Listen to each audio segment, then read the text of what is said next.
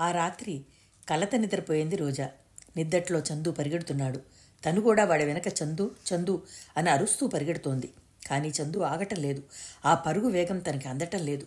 చందు చుట్టూ తుపాకులు బారు వేసి నిలబడి ఉన్న మనుషుల మధ్యకి పరిగెత్తున్నాడు. చందు ఆగు వెళ్ళకు ఆగిపో అక్కడ చూడు. కంఠం చెంచుకుని పిచ్చిదానిలా అరుస్తుంది తను. ఉన్నట్టుండి ఎవరో కత్తి విసిరారు. తుపాకులు మోగాయి. పరిగెత్తుతున్న చందు కడుపు పట్టుకుని నేలకు ఒరిగి బంతిలా దొల్లిపోయాడు అతని చుట్టూ ఎర్రటి రక్తం కాలువలు కడుతోంది. కెవ్వుమ నడిచింది తను. రోజా రోజా ఏమిటే అది? తల్లి లేచి వచ్చి రోజా భుజం పట్టుకుని గట్టిగా కుదుపుతూ అడిగింది. అమ్మా అమ్మా ఆయాసపడుతూ లేచి కూర్చుంది రోజా. ఏమిటది? పీడకలేమైనా వచ్చిందా?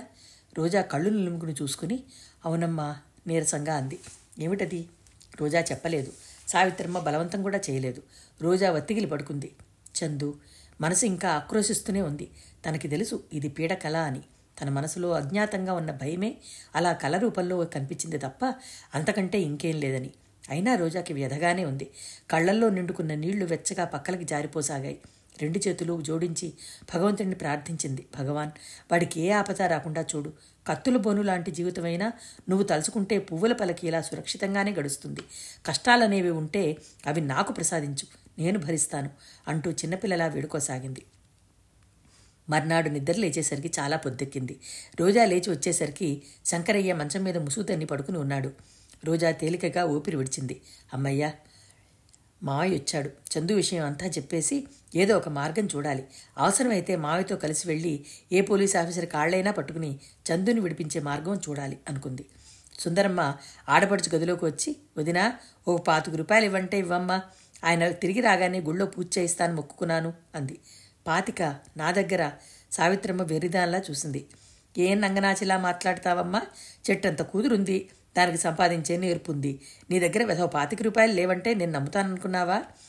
అసలు విషయం ఏమిటంటే రాత్రి అందరూ భోజనాలు చేస్తుండగా ఆవిడ రోజా బ్యాగ్ వెతికింది. అందులో పచ్చనోట్లు కనిపించాయి.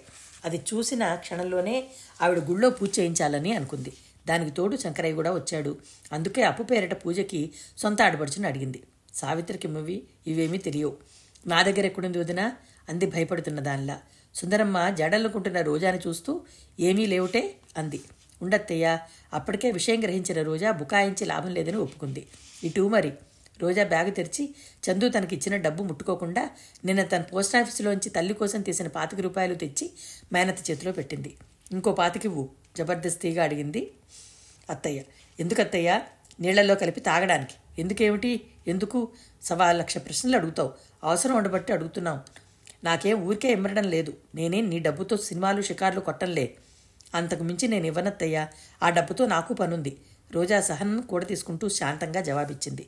చందు ఇచ్చిన డబ్బు మళ్ళీ వాడికి తిరిగి ఇచ్చేసి ఇది మర్యాద కాదని ఇలా నువ్వు కష్టపడ్డా మాకు ప్రయోజనం లేదని మేం సుఖపడమని గట్టిగా చెప్పాలని రోజా రాత్రే నిశ్చయించుకుంది. చూసావటమ్మా నీ కూతురు ఎంత ఖచ్చితంగా చెప్తోందో? ఈ తెలివితేటలు తెగింపు నాకే ఉంటే ఇంత డబ్బు మీ ముఖాన్ని పెట్టుండేదన్నా? దగ్గరున్న డబ్బు కాస్త అవసరానికి అప్పుగా ఇమ్మంటే కాస్త ఇన్నారాలా? ఆడబడుచు వైపు తిరుగుతూ అంది.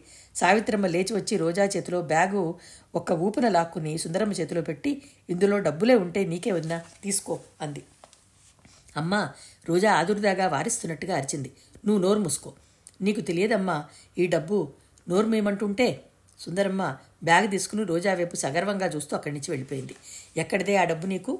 వివరణమైన ముఖంతో అడిగింది సావిత్రమ్మ. అత్తయ్య చేతిలో పడిన తర్వాత ఇక చెప్పడం కూడా అనవసరం. ఇలాంటి బతుకు బతికే కంటే ఎందులోనైనా పడి చావరాదుటే రోజా. భగవంతుడు నీ కంఠం పిసికే అవతలి పారేసే శక్తి నాకు చేతులకు ఎప్పుడిస్తాడో? ఎందుకమ్మా పదిసార్లు అలా అంటావు. నేనేం కాని పని చేయలేదు. నాకు ఏ వైపు దారి దొరకనప్పుడు నువ్వు చేయాలనుకున్న పని చేస్తాలే. దుఃఖంతో బిగుచుకుపోయిన కంఠంతో ఏడు పాపుకుంటూ అద్దంవైపు తిరుగుతూ అంది రోజా. సుందరమ్మ గుళ్ళో పూజ చేయించింది. ఆ సాయంత్రం ఆర్భాటంగా భర్తను పక్కన కూర్చోబెట్టుకుని సత్యనావర్తం చేసుకుంది. పూజ చూడడానికి వచ్చిన వాళ్ళందరికీ సుష్టుగా భోజనం చేసి సుందరమ్మ భారీ చేతిని ప్రశంసిస్తూ వేణోళ్ళ పొగుడుతూ దీవిస్తూ వెళ్ళిపోయారు. రోజా ప్రాణం ఉసురుమట్టుండగా గదిలో కిటికీలో మోకాళ్ళ మధ్య తల అంచుకుని కూర్చుని ఉంది. ఆ డబ్బు కోసం చందు ఎంత కష్టపడ్డాడు? వాడంత ప్రాణానికి తెగించి పనిచేసిన తెచ్చినటువంటి డబ్బు ఇలా సద్వినియోగం అయింది. నిజం చెప్పాలంటే అది విధంగా ఒక పాపపు డబ్బే. ఆ డబ్బుతో చేస్తున్న ఈ పూజలు దేవుడికి అందుతాయా మరి? ఉన్న ఒక్క ట్యూషన్ పోవడంతో రోజాకి ప్రాణాంతకంగా ఉంది. ఎంత ప్రయత్నించినా ఎక్కడా మళ్ళీ దొరకనే లేదు. ఎవరి గుమ్మం ఎక్కినా హేళనగా మాట్లాడేవాళ్ళే. ఎవరిని ఏది అడిగినా అడగబోయినా పురుగుని విదిలించినట్లుగా విదిలించేవాళ్ళే. ఇంట్లో అత్తయ్యకి చేస్తున్న ఈ చాకరీకి ఈ శరీర కష్టం ఇంకెవరికైనా అమ్ముకుంటే అమ్మకి తనకు ఏ ఇబ్బంది లేకుండా ఒకరి మీద ఆధారపడుతున్నామని బాధ లేకుండా జరిగిపోతుంది. చందు చేతికి ఎగి ఎదిగితే తన కష్టాలు తీరుతాయని ఆశపడి చదువు విషయంలో తమ పెద్దవారు చెప్పినట్టు వింది. కానీ ఎవరికి తెలుసు? ఉజ్వలమైన భవిష్యత్తు ఉందని అందరూ నమ్మకం ఏర్పరచుకున్న చందు జీవితం ఇలా గాడిన తప్పి బండి అవుతుందని ఎవరనుకున్నారు? ఇప్పటికైనా తన రెక్కల్లో జవసత్వాలున్నాయి. వాటిని ఖర్చు పెట్టి గౌరవానికి అభిమానానికి హాని కలిగిన పని ఏదైనా తను చేయడానికి సిద్ధంగానే ఉంది. ఈసారి అనంత కలిస్తే తనకి ఏదైనా ఉద్యోగం లాంటిది. ఉద్యోగం కూడా కాదు బ్రతుకు తెరువు లాంటిది. తన కాళ్ళ మీద తన నిలబడగలిగి బతికినగా ఆధారం చూపించమని అడగాలి. అనంత్ తలుచుకుంటే తనకి ఏదో ఒక మార్గం దొరకపోదు పరీక్షల హడావిడిలో పడిన అనంత్ ఈ మధ్య కనిపించి చాలా రోజులైంది. అతని పరీక్షలు అయిపో వస్తున్నాయి. బీఏ పూర్తయిపోయిన తర్వాత అనంతిక చదువుకి స్వస్తి అని స్పష్టంగా ఎప్పుడో చెప్తున్నాడు. ఏమో ఏమిటో? ఉన్నవాళ్ళకి చదువుల పట్ల నిర్లక్ష్యం. లేని వాళ్ళకి చదువుకోవాలని ఆరాటం. ఈ ప్రపంచం తీరే అంతేనేమో? రోజాకి అప్పుడప్పుడు పోనీ అతని కోరిక ప్రకారం అనంతిని పెళ్ళి చేసుకుంటే అనిపించసాగింది. కానీ వెంటనే మనసు వ్యతిరేకతని సూచిస్తోంది. అనంతని భర్తగా తను కల్లో కూడా ఊహించలేదు. అనంత్ అంటే రోజాకి అంతులేని ఆపేక్ష అభిమానం ఉన్నమాట యథార్థమే. కానీ అవి చందుని చూడగానే ఏర్పడే ఉట్టి భావాలు. మాటల్లో భర్తని చూడగానే మనసులో ఏర్పడే తీయటి ఊహలు సిగ్గుని రేకెత్తించే అనురాగం ఆకాంక్ష. కానీ ఏదీ లేనే లేదు. అనంతని పెళ్ళి చేసుకోవడం అంటే ఒక విధంగా అతనికి తీరని అన్యాయం చేసినట్టే అవుతుంది.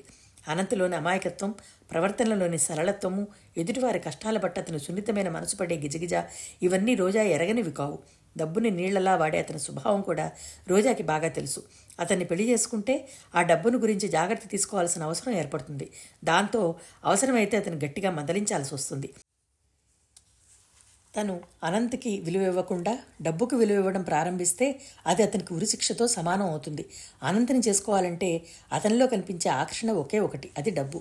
నిజం ఒప్పుకోవాలంటే ఒక విధంగా చండ ప్రచండుడిలా విజయ్ ఉండి రాక్షసుడిలా ఆ డబ్బుని కాపలా గాయబట్టే అది అనంత చేతిలో మాత్రం నిలవగలిగింది. కాకపోతే ఈ పాటికి అనంత దాన ధర్మాలకి అదంతా ఖర్చు పెట్టి అంతులేని అప్పుల్లో మునిగుండేవాడు. అనంతది చాలా జాలిగుండే. మెత్తటి మనసు. వెన్నలాంటి ఆ హృదయం ఏ కాస్త బాధను చూసినా ఇట్టే కరిగిపోతుంది. అతనికి ఉచితానుచాలు తెలియవు. పాత్ర అపాత్ర దానం అసలే తెలియదు. ఉన్నంతవరకు ఇచ్చేయడమే అతని స్వభావం. అతని స్థితిగతులు ఎగుడుదిగుడు లేకుండా జీవితం ఒడుదుగుడులకి గురి కాకుండా సాఫీగా సాగాలంటే డబ్బును గురించి జాగ్రత్త తీసుకోగలిగిన భార్యే కావాలి. భర్తగా ఊహిస్తే అతనిలో తనకు నచ్చని విషయాలు అనేకం ఉన్నాయి. స్నేహం వేరు దాంపత్యం వేరు. తనని భార్యగా చేసుకోవాలని అనంత ఉబలాట పడుతున్నావిడని ఈ మధ్యనే స్పష్టంగా గ్రహించిన రోజా అతని మనసు నొప్పించకుండా ఆ అభిప్రాయం నుంచి ఎలా మందలించాలా అని ఆలోచించసాగింది. అనంత్ని అతని డబ్బుని మనసులో త్రాసులో పెట్టి చూసుకుంది రోజా. తన మనసు అనే ముళ్ళు అనంత డబ్బు వైపు లక్ష్యం లేనట్టు అతని స్నేహమే ముఖ్యమైనట్టు మెల్లగా మైత్రి వైపే మొక్కి ఊపు ఊరుకుంది. అది తమ అయిష్టం వ్యక్తపరిస్తే అతను ఏదో తక్కువ చేశానని అనంత బాధపడకూడదు. అవమానించినట్టుగా అసలే అనుకోకూడదు. ఇది చాలా సున్నితమైన విషయం. చాలా మెలకువగా సుతారంగా పరిష్కరించాలి. జీవితాంతం తామిద్దరూ మంచి స్నేహితులాగానే మిగిలిపోవాలి. ఇప్పటికే కాదు ఎప్పటికైనా సరే అతని స్నేహం అనే ఆ చల్లని నీడలో అప్పుడప్పుడు తన సేద తీరుతూ ఉండాలి. అనంతని పెళ్ళాడితే తన మనసు విప్పి మాట్లాడే వ్యక్తి ఈ ప్రపంచంలో ఇంకెవరూ ఉండరనే నిర్ణయానికి వచ్చింది రోజా. నగరంలో ఎప్పుడూ ఏదో ఒక ఆర్ట్ ఎగ్జిబిషన్ అని జరిగే కళాభవన్లో ఈరోజు ఫ్లవర్ షో జరుగుతోంది. ఏటేటా జరిగే ఈ పూల ప్రదర్శనలో నగరంలో ఉన్న ధనవంతులు కళాహృదయులు చాలామంది ఉత్సాహంగా పాల్గొంటారు. ఆ రోజు కళాభవన్లో జరుగుతున్న ఈ పూల ప్రదర్శన చాలా అద్భుతంగా ఉందని అందరూ చూసి తీరాలన్న అపురూపంగా ఉందని ఆ నోటా ఈ నోటా తెలుసుకున్న జనం గుంపులు గుంపులుగా వేలం వేరుగా రాసాగారు. రంగురంగుల పూలు రకరకాలుగా పెద్దవి చిన్నవి పొట్టివి పొడుగువి కాడలవి గలవి కాడలేనివి రకరకాల డిజైన్లతో అలంకారంగా పెట్టబడి ఉన్నాయి. కళాభవన్లో పాదం పెట్టగానే చూపుల్ని మనసుల్ని ఇట్టే దోచేసుకుంటున్నట్టుగా ఉన్నాయి. భగవంతుని సృష్టిలో వైచిత్రిని గుర్తు చేస్తున్నట్టుగా జీవితం అంటే కళకళలాడుతూ తమలా ఉండాలని చాటి చెబుతున్నట్టుగా అర్థంగాని కలతలతో ద్వేషాలతో అనుమానాలతో ఈర్ష్యలతో పువ్వులా సుకుమారంగా ఉండే జీవితాన్ని వాడిపోయేలా చేసుకోవద్దని చూడవచ్చిన మనుషులని హెచ్చరిస్తున్నట్టుగా ఉన్నాయి. చూడటానికి వచ్చిన వాళ్ళల్లో అధిక సంఖ్యగా ఆడవాళ్ళే కనిపిస్తున్నారు. కొంతమంది రంగుల వైచిత్రి గమనిస్తుంటే మరికొంతమంది స్టాల్లో నిలబడిన వారిని ఏ పువ్వు ఎప్పుడు పూస్తుందో వాటిని ఎలా పెంచాలో అవి ఎక్కడ దొరుకుతాయో వివరాలు అడుగుతున్నారు. అంతా సందడిగా కోలాహలంగా ఉంది. పగటి సమయం ఎలా గడపాలో పెద్ద సమస్యగా మారిన లావణ్యకి ఇలాంటి ప్రదర్శనలంటే ప్రాణంగా ఉంటుంది. ఉదయం లేవగానే ఊళ్ళో ఎక్కడ ఏ ప్రోగ్రాం ఉందో గుర్తు చేసుకోవడం దానికి వెళ్ళేటప్పుడు ఏ చీర కట్టుకోవాలో ఏ నగలు పెట్టుకోవాలో జుట్టు ఏ రీతిని ముడి వేసుకోవాలో ఆలోచించడం తప్ప వేరే ఏ పని లేని అదృష్టవంతురాలు లావణ్య. ఇల్లు ఉంది కానీ ఇంటి భారం లావణ్యపైన లేదు. ఆ ఇంట్లో సమస్యలు ఉన్నాయి కానీ అవి లావణ్యకి సంబంధించవు. కావలసినంత నిశ్చింత కోరుకున్నంత విశ్రాంతి. ఈ ప్రపంచంలో చేతి నిండా పనిలేని ప్రతి వాళ్ళు అనుకున్నట్టే లావణ్య కూడా తను చాలా దురదృష్టవంతురాలనని అనుకుంటూ ఉంటుంది. ఊళ్ళో ఎక్కడున్నా పాట కచేరీలున్నా నాటకాలన్నా నృత్య ప్రదర్శనలన్నా ఉన్నాయంటే లావణ్యకి ప్రాణం లేచి వస్తుంది. అలాంటివి ఎక్కడా లేని రోజున ఏం చేయాలో తోచని విసుగుతో ప్రాణం పోతే బాగుండును అనుకున్న సమయాలు కూడా చాలా ఉన్నాయి. ఆ ఉదయం లావణ్య టిప్టాప్గా తయారై ఒంటరిగా కారు తీసుకుని తనే స్వయంగా డ్రైవ్ చేసుకుంటూ ఫ్లవర్ చూడ చూడడానికి బయలుదేరింది. ఆ ఎగ్జిబిషన్లో క్లబ్ తరఫున భారతమాత అనే ప్రదర్శన ఏర్పాటు చేయడానికి లావణ్య ముఖ్య కార్యకురాలు అందుకే ఎగ్జిబిషన్ జరిగిన రెండు మూడు రోజులు చాలాసేపు అక్కడే ఉండే నిలబడి వచ్చిన వాళ్ళు భారతమాతను మెచ్చుకుంటున్నారా లేదా అని ఒక కంట కనబడుతూ ఉండేది. లావణ్య కళాభవన్కు వెడుతుండగా దోవలో కిషోర్ ఎదురయ్యాడు. అతను చూడకపోతే చూడనట్టే వెళ్ళిపోవాలని చూసిన లావణ్యకి అతను చూసి విష్ చేయడంతో తప్పనిసరిగా కారు ఆపాల్సి వచ్చింది లావణ్యకి ఈ మధ్య కిషోర్ అంటే ఎందుకో మహావిసుగ్గా ఉంది. అతనికి తనంటే ఎక్కడలేని ఆరాధన ఉన్నదని గ్రహించిన లావణ్య మొదట్లో చాలా సంబరపడిపోయింది కానీ అతని ఆరాధన చాలా శృతిమించి సిగ్గు వదిలి భార్యా పిల్లల్ని నిర్లక్ష్యం చేయడమే కాకుండా చివరికి క్లినిక్ని రోగుల్ని కూడా మర్చిపోయే స్థితి కలగజేస్తోందని తెలిసేసరికి చిరాకు వేసింది. ఆడవాళ్ళంటే మరీ అంత వెర్రిగా చూసే మగవాళ్ళంటే లావణ్యకి అసహ్యం అన్న సంగతి కిషోర్కి తెలియదు. కిషోర్ ఎక్కడికో వెడుతున్నాడు. లావణ్య అయిష్టంగానే లిఫ్ట్ ఇచ్చింది. కారులో వెడుతుండగా అతను అలవాటు ప్రకారం చూసిన చనువుకి లోపల మండిపడుతూ పైపు పైకి మాత్రం ముభావంగా ఉండిపోయింది. కారు దిగుతూ ఎంతో ఆశగా అడిగాడు కిషోర్. నవరంగులో మంచి పిక్చర్ ఉంది. సాయంత్రం పెడదామా మా నాన్నగారు ఊరు నుంచి వచ్చిన తర్వాత నేను బయట తిరగడం మానేశాను. అందులో ఆయనకు ఒంట్లో బాగాలేదు కదా? బుద్ధిమంతుడు అలాగా జవాబిచ్చింది లావణ్య. కిషోర్ని డ్రాప్ చేసి కళాభవన్ దగ్గరికి వచ్చేసరికి బాగా ఆలస్యమైంది. అప్పటికే ఆడవాళ్ళు మగవాళ్ళు కలగాపులకంగా కలిసిపోయి కాలు కదిపేసందులేనంత ఒత్తిడిగా బిలబిల్లాడుతున్నారు. లావణ్య లోపలికి వచ్చింది పువ్వులను చూస్తున్న వారిలో చాలామంది కళ్ళు రంగురంగుల పూలను వదిలి సీతాకొక చిలుకలా మలిచిన శిల్పంలా ఉన్న లావణ్య వైపు తిరిగాయి. అందరూ అలా చూపులు ఆకట్టుకోవడం లావణ్యకి ఎంతో అభిమాన విషయం. లావణ్య కట్టుకున్న లేతాకు పచ్చ చీర చాలా ఖరీదైంది. ఆ కట్టుకోవడంలో ఒక విధమైన సోయగం ఉంది. తెల్లగా శంఖల్లా ఉన్న మెడలో కెంపులు పచ్చలు వదిలిన ముత్యాలహారం చక్కటి పథకంతో చాలా పనితంతో ఎంతో జాగ్రత్తగా అందంగా తయారు చేసినట్టుగా ఉంది. మెళ్ళో ఉన్న నగలతో చీరకున్న జరి ఎంబ్రాయిడరీతో పాటు సమంగా ఆ కళ్ళల్లో చూపుల్లో తడుకులు ఎనుతున్నాయి స్త్రీ పురుషుల్లో ఎవరైనా సరే లావణ్య వైపు నుంచి వెంటనే చూపులు తిప్పుకోలేరు ఓ పట్టాన. అందరూ తన వైపు చూస్తున్నారని తెలిసి కూడా తెలియనట్టుగానే పువ్వులు చూస్తూ వాటిని తదేకంగా గమనిస్తూ మెల్లగా ముందుకు వెడుతున్న లావణ్య తనకెదురుగా వస్తున్న గుమ్మటంలా ఉన్న ఒక సింగు గారికి పిప్పళ్ళ పిప్పళ్ళ బస్తాలా ఉన్న అని భార్యకి తొలగి దారి ఇవ్వబోయి వెనక్కి అడుగు వేయడంలో ఖాళీ హై హీల్స్ చెప్పు మెలికపడగా తూలి పడిపోయింది. లావణ్య తనని తాను నిగ్రహించుకోలే లోపలే వెనక నుంచి సుతారంగా ఆసరా ఇచ్చి ఎవరో నిలబెట్టారు. I'm sorry thank you. వెనక్కి తిరిగి తనని ఆదుకున్న వారిని చూస్తూ అంది. That's all right. నిర్లక్ష్యంగా అనేసిన అతను ముందుకు వెళ్ళిపోబోయాడు. లావణ్య క్షణంసేపు ఆ వెళ్ళిపోతున్న అతని వైపే చూస్తూ నిలబడిపోయింది. సన్నగా పొడుగ్గా చువ్వలా ఉన్నాడు అతను. గ్రే కలర్ ఫుల్ సూట్లో ఉన్నాడు. కళ్ళకి కాస్త పెద్దవిగా కనిపిస్తున్న కూలింగ్ గ్లాసెస్ ఉన్నాయి. చక్కటి క్రాఫ్ ఉంది. ముందుకు వెళ్ళిపోతున్న అతను ఎందుకో వెనక్కి తిరిగి చూశాడు. లావణ్య తన వైపే చూస్తుండడం గమనించి చిరునవ్వు నవ్వాడు. లావణ్య అప్రయత్నంగా తను కూడా నవ్వింది. అతను జనంలో కలిసిపోయాడు. లావణ్య గుండెలు వేగంగా కొట్టుకున్నాయి. మనసంతా ఎలాగో అయింది. అతని నవ్వులో ఒక విధమైన పసితనం ఉంది. అతన్ని ఇంకోసారి చూస్తే తప్ప బతకలేనేమో అనిపించింది. ఆ నిమిషంలో ఎంతో ఆశతో పువ్వుల్ని చూస్తూ ముందుకు నడుస్తూ కళ్ళతో అతని కోసం వెతకసాగింది. ఏమిటో వెర్రి నమ్మకం. అతను తప్పక తిరిగి కనిపిస్తాడు అనిపించసాగింది. లావణ్య ఊహించినట్టే అతను ఆ వైపు నుంచి మెల్లమెల్లగా పువ్వుల్ని చూస్తున్నట్టుగా లావణ్య నిలబడిన చూచిన చోటుకు వచ్చి ఆగిపోయాడు. లావణ్య గుండెలు వేగంగా కొట్టుకోసాగాయి. క్షణంసేపు ఎవరికి వారే అన్నట్టు ఒకరొకరు గుర్తించినట్టుగా పువ్వుల్నే మైమరిచి చూస్తున్నట్టుగా నిలబడిపోయారు. ముందుగా పలకరిస్తే లోకు అయిపోతామేమోనన్న జంకు లావణ్య నోటిని బలవంతంగా ఆపింది. చివరికి అతనే అన్నాడు ఈ పువ్వులు చాలా బాగున్నాయి. అవును వెంటనే అనేసింది లావణ్య. అతను తుల్లిపడ్డట్టుగా తలెత్తాడు. లావణ్య ఆశ్చర్యపోయినట్టు చూసింది. ఇద్దరూ హఠాత్తుగా అనుకోకుండా మళ్ళీ కలిసిన వాళ్ళలా అరే అనుకున్నారు. ఈసారి లావణ్య తన అందమైన చిరునవ్వుని విసిరింది. తన అంచనా తప్పులేదు. అతను తను ఊహించినట్టే మళ్ళీ కనిపించాడు. కోరుకున్న దానికంటే అతను ఇంకా సన్నిహితంగా వచ్చాడు. లావణ్యకి వెన్నెల్ల సముద్రంలో తెల్ల మబ్బుల తెప్ప మీద తేలిపోతున్నట్టుగా ఉంది. తనకి సం మాత్రం సౌందర్యం ఇచ్చిన భగవంతుడికి మనసులోనే అంజలి కుటించింది ఇద్దరూ కలిసి భుజం భుజం రాచుకునే అతి సన్నిహితంగా నిలబడి పువ్వులను తిలకించారు. చాలాసేపు అయిన తర్వాత ఇద్దరు బయటకు వచ్చారు మీరు ఎలా పెడతారు కారుందా? అంది లావణ్య. అతను తమాషాగా నవ్వాడు. కారా? నాకా? నేను చాలా బీదవాడిని. లావణ్య ఒక నిమిషం ఖరీదైన అతని బట్టల వైపు చూసింది. ఆ వెంటనే నవ్వేస్తూ భలేవారే మీలాంటి వాళ్ళు బీదవాళ్ళైతే ఈ దేశంలో భాగ్యవంతులకు ఇంకెంత డబ్బు ఉంటుందో అనుకుంటారు కొత్తవాళ్ళు. మీకు కారు లేకపోవడం ఈ రోజు నా భాగ్యం అనుకుంటాను. రండి నేను డ్రాప్ చేస్తాను. మీకెందుకు శ్రమ? మొహమాటంగా అన్నాడు అతను. ఇలాంటి శ్రమ నాకు చాలా ఇష్టం సరదా కూడా అంది. మీరు చాలా బాగా నవ్వుతారు.